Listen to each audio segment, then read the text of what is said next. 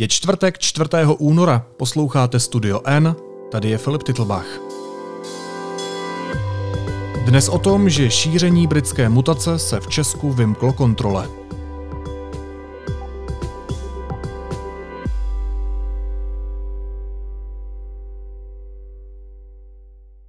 Epidemická situace u nás se nelepší. Ba co hůř. Statistika nekompromisně ukazuje, že v České republice je přítomna britská mutace viru, která je agresivnější a šíří se daleko rychleji. Dokazuje to jednoduchý fakt. Opatření, která jsme zavedli, přestala fungovat. Situace je špatná.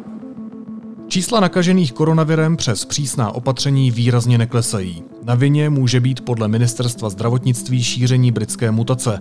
Podle oslovených odborníků už je na její záchyt pozdě. Víc teď s redaktorkou Ivou Bezděkovou a editorem vědecké rubriky Petrem Koupským. Ahoj. Ahoj.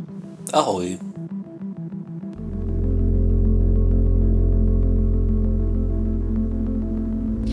Nákaza koronavirem se v Česku denně potvrdí zhruba u 10 tisíc lidí a ta čísla neklesají ani přesto, jak jsem říkal, že máme zavřené obchody, máme zavřené školy, restaurace, platí tady i další, další restrikce. Ivo, nakolik to nasvědčuje tomu, že tady řádí britská mutace? Připustilo to samotné ministerstvo zdravotnictví, které v pátek na tiskové konferenci řeklo, že e, právě britská mutace, která e, je zřejmě nakažlivější o 40 až 70% než ten klasický koronavirus, který jsme tady doteď měli, e, že právě za nárůstem těchto čísel může být právě tato britská varianta viru. Petře, jak soudíš to, co říká ministerstvo zdravotnictví? Tak vzhledem k tomu, že vlastně u nás se příliš eh, nedělají genetické rozbory viru, tak eh, je to domněnka nikoli nějaký prokázaný fakt. Z těch čísel, které vycházejí z testů, to skutečně může vypadat tak, že eh, je virus nakažlivější, což by odpovídalo tomu, že se ta britská mutace objevila, ale nedá se to pokládat za jednoznačný důkaz, ne v téhle chvíli. Možná pojďme tu domněnku rozebrat. Eh, přestože každý den udělají laboratoře v Česku metodou PCR asi 30 tisíc testů, tak eh, na sekvenaci britské mutace odchází jenom několik promile z nich.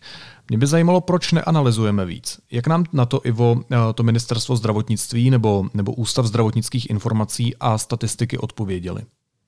Uh, oni nám bohužel vlastně neodpověděli, nedali nám ani aktuální data. Pracujeme s čísly, které jsou z pátku, přestože tedy uh, dnes už je čtvrtek. Uh, nemáme informace, kolik odchází vzorků na analýzy, na ty sekvenace. Nemáme informace, jaký je výskyt britské mutace v jednotlivých krajích což působí jako ve velkém kontrastu s tím, jak eh, postupují s tímto problémem v Německu, kde je vlastně ta nákaza pod mnohem větší kontrolou a eh, kde vlastně 5 až 10% všech těch PCR vzorků odchází právě na tu sekvenaci.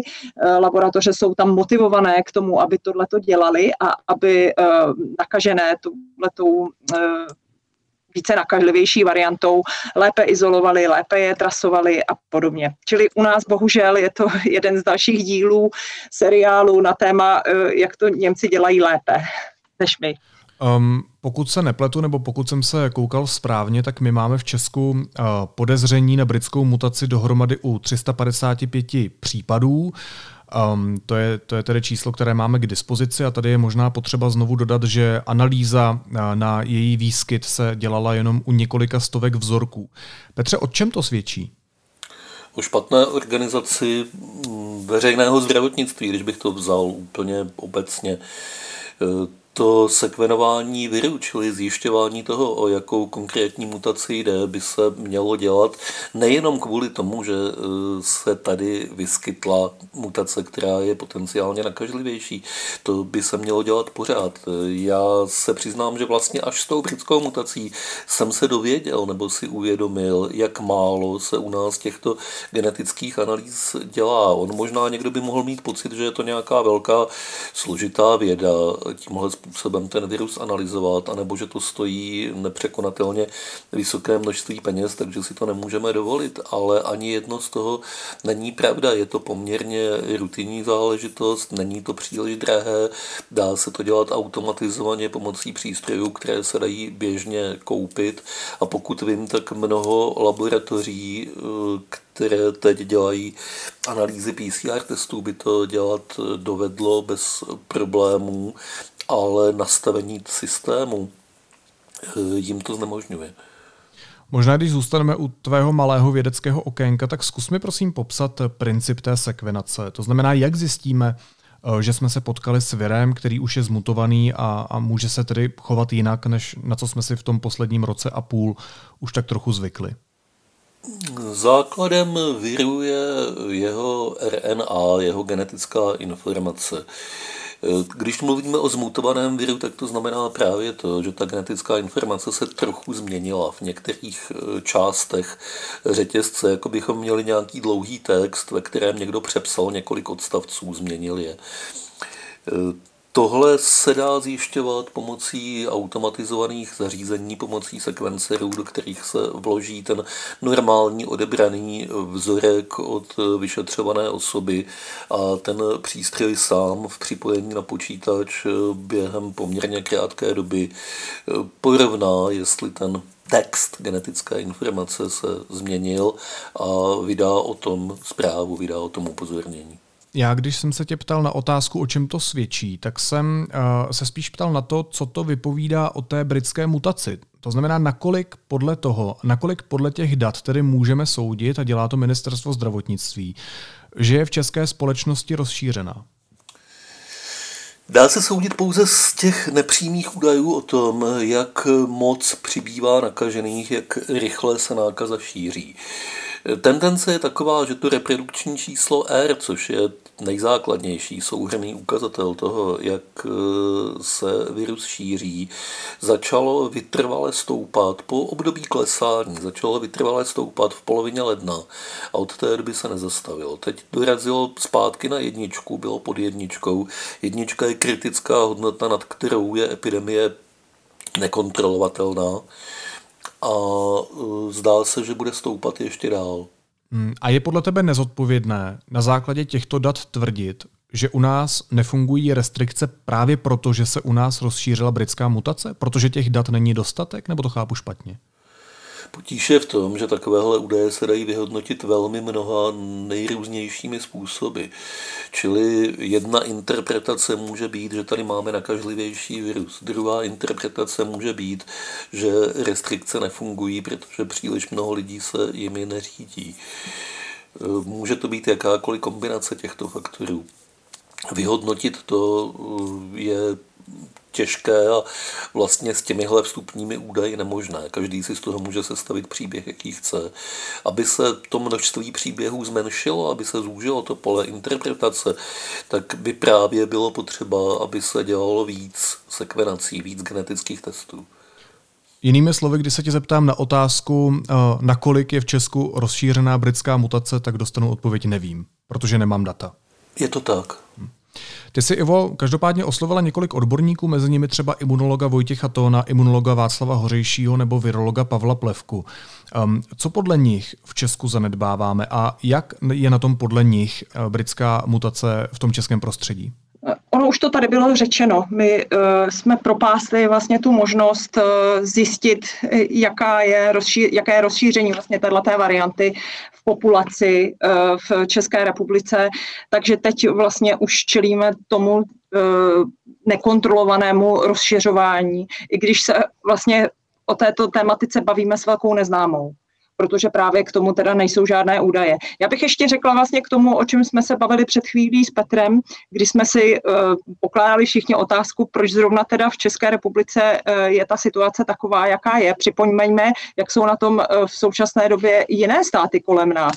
Tak v Německu ten počet nakažených klesá, tam mají kolem 8 tisíc nakažených, přestože je Německo mnohem lidnatější než u nás. V Rakousku se otevírají školy, pokud vím, tak vlastně tenhle ten týden už budou děti do škol. Itálie také už, uh, Italové v některých regionech si půjdou sednout do kaváren, do restaurací. A v Česku se toto nedaří, takže to je otázka, jako jestli ten eh, zmutovaný virus tedy řádí jenom u nás, anebo jestli tady opravdu něco děláme špatně a máme tady nějaké jiné ložisko, kterým prostě jakoby nevíme. Tohle je taky důležitý kontext, který je třeba vlastně v tomto celém ještě zmínit. Petře, když Iva připomíná, že podle těch oslovených odborníků jsme propásli šanci zastavit šíření britské mutace, tak kdy zhruba nastal ten moment, kdy jsme měli něco dělat a nedělali jsme to?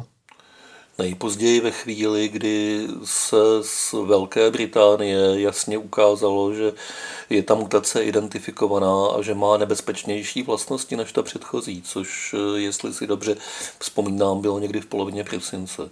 Jak se vysvětluješ, že jsme nic nedělali? Další otázku. Dobře, tak jinou otázku. Do jakých problémů se kvůli tomu můžeme dostat? Do velkých. Můžeme se dostat do velice velkých problémů, respektive my v nich už jsme.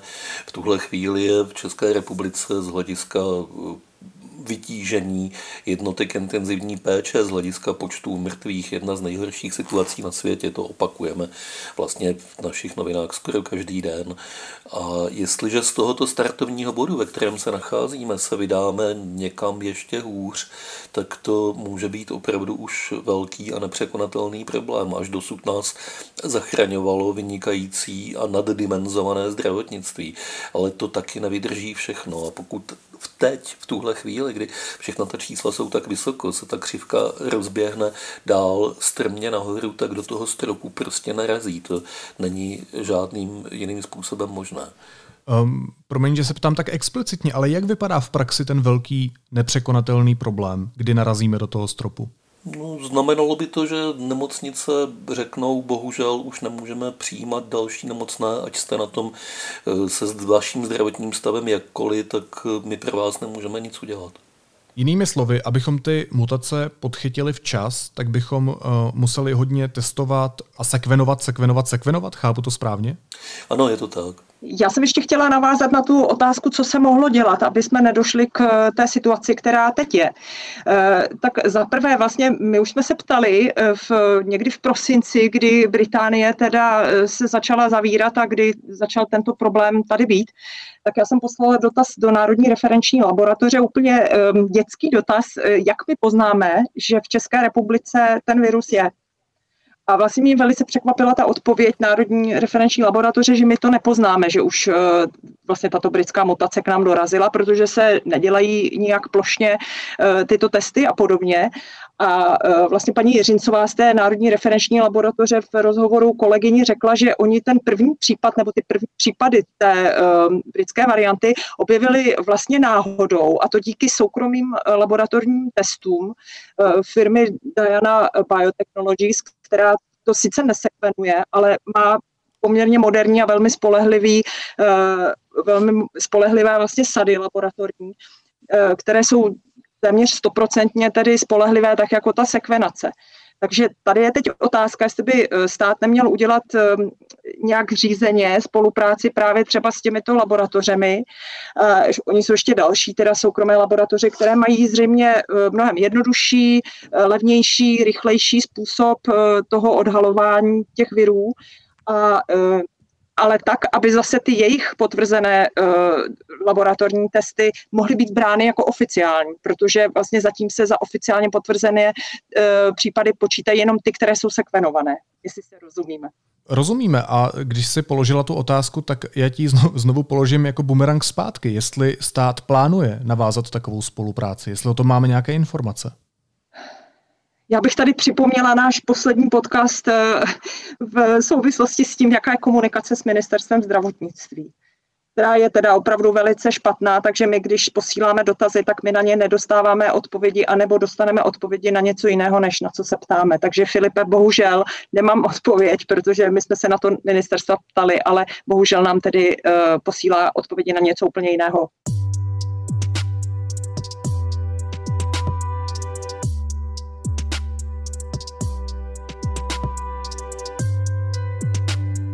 Petře, jak se komunikace státu, nejenom ministerstva zdravotnictví, od té doby, co nastoupil nový ministr, změnila? Protože on tam nastoupil i proto, aby lépe komunikoval um, se společností, s veřejností.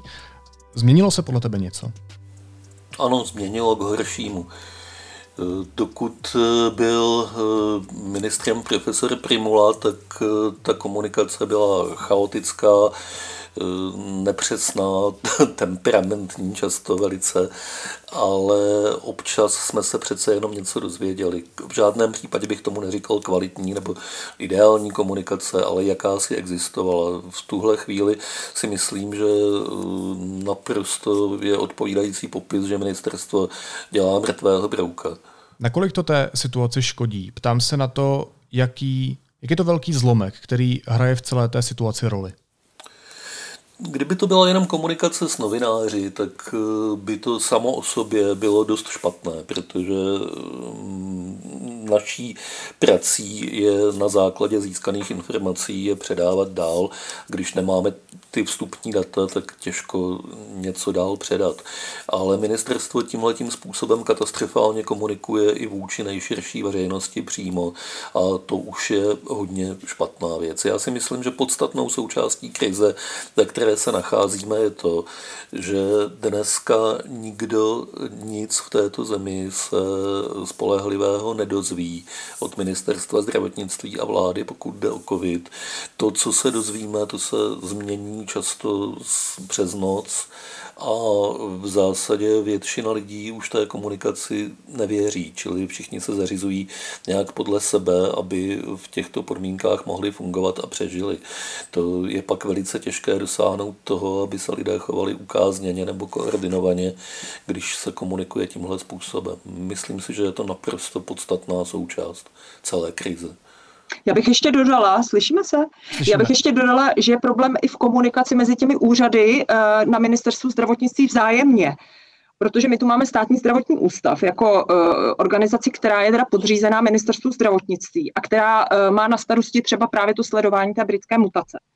Ale pouze z toho odborného hlediska. Jakoby politické rozhodnutí, například to, aby se v každém kraji uh, ta uh, britská mutace sl- sledovala, tak to musí rozhodnout ministerstvo zdravotnictví. Ale my, když se na to ptáme, tak se ministerstvo zdravotnictví odkazuje na státní zdravotní ústav, ať ten nám odpoví, jakým způsobem budou kraje povinné toto referovat.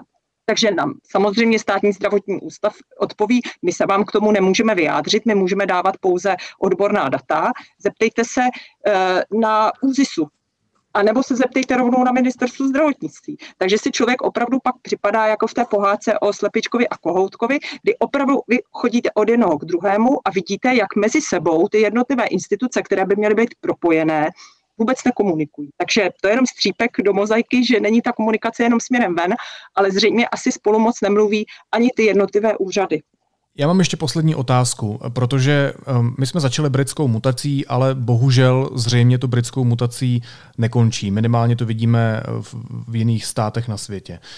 Um, nakolik je důležité ty mutace podchytit i proto, že se zkrátka na světě objevují i jihoafrické, brazilské a další varianty, u kterých Prostě často nevíme, jestli se ten vir šíří rychleji, koho častěji napadá, jestli nespůsobuje těžší průběh, jestli bude fungovat vakcína, se kterou uh, tady taky zažíváme uh, horké, těžké časy. Petře. Virus mutuje neustále. Každý týden vlastně je nějaká nová mutace viru, protože to je tak ten jeho reprodukční cyklus. Těch mutací je po světě velká spousta. V rámci různých mezinárodních spoluprací vědců se e, tahle data sledují a bylo by velice dobré, aby Česká republika byla do takového systému v maximální možné míře zapojena, aktivně i pasivně, to znamená, aby do něj dodávala data a aby si z něj data brala a dokázala je používat. To opět ale předpokládá, pořád se vracíme ke stejnému bodu, že se tady budou ty mutace měřit a vyhodnocovat, že se ten problém nebude ignorovat. Já mm, opravdu jsem velice překvapen a vůbec nerozumím tomu, proč je v téhle oblasti politika státu tak eh, špatná, tak eh, zpátečnická, tak pštrosí, že před tímhle problémem strká hlavu do písku. Je to něco, co se nám může strašlivým způsobem nevyplatit. Hosty studia N byly redaktorka pro zdravotnictví Iva Bezděková a editor vědecké rubriky deníku N Petr Koupský. Moc vám oběma děkuju. Děkuju, naslyšenou. A teď už jsou na řadě zprávy, které by vás dneska neměly minout. Ministr zdravotnictví Jan Blatný přijel do Chebské nemocnice na pracovní návštěvu v době, kdy na tom nikdy nebyla hůř. Umírá tam nejvíc lidí na COVID-19 v Česku. Chebská nemocnice je už měsíc symbolem kolabující zdravotní péče v Karlovarském kraji. Ministr přislíbil sehnat do nemocnice tři lékaře internisty. Zatím přímé transfery pacientů přes hranice aktivovány nebudou. Kapacity lůžek v Česku jsou podle Blatného dostačující. Ústavní soud odmítl tvrzení premiéra Andreje Babiše, že se snaží ovlivnit politickou situaci v zemi. Cituji, soud chrání ústavu a její základní požadavek na ochranu ústavního principu rovnosti ve volebních procesech, uvedl ústavní soud v prohlášení. Rozhodnutí ústavního soudu způsobí na politické scéně chaos, vypadá divně a neobjektivně, míní ministrně spravedlnosti Marie Benešová za hnutí ANO. Podle ní je otázkou, kdo co komu slíbil. Cituji, soudci jsou jenom lidi, někteří chtějí opakovat mandát, řekla v rozhovoru s deníkem N s tím, že důkazy nemá. Lidovci už Marie Benešovou vyzvali k rezignaci. Předsedkyně TOP 09 Markéta Pekarová Adamová zase řekla, že Marie Benešová má buď předložit důkazy, anebo podat demisi.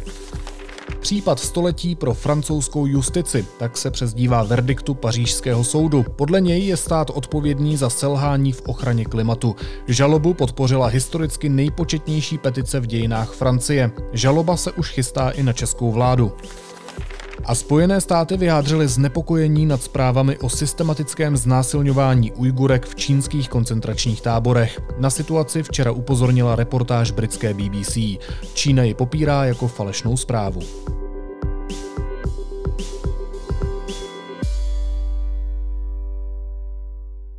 A na závěr ještě jízlivá poznámka.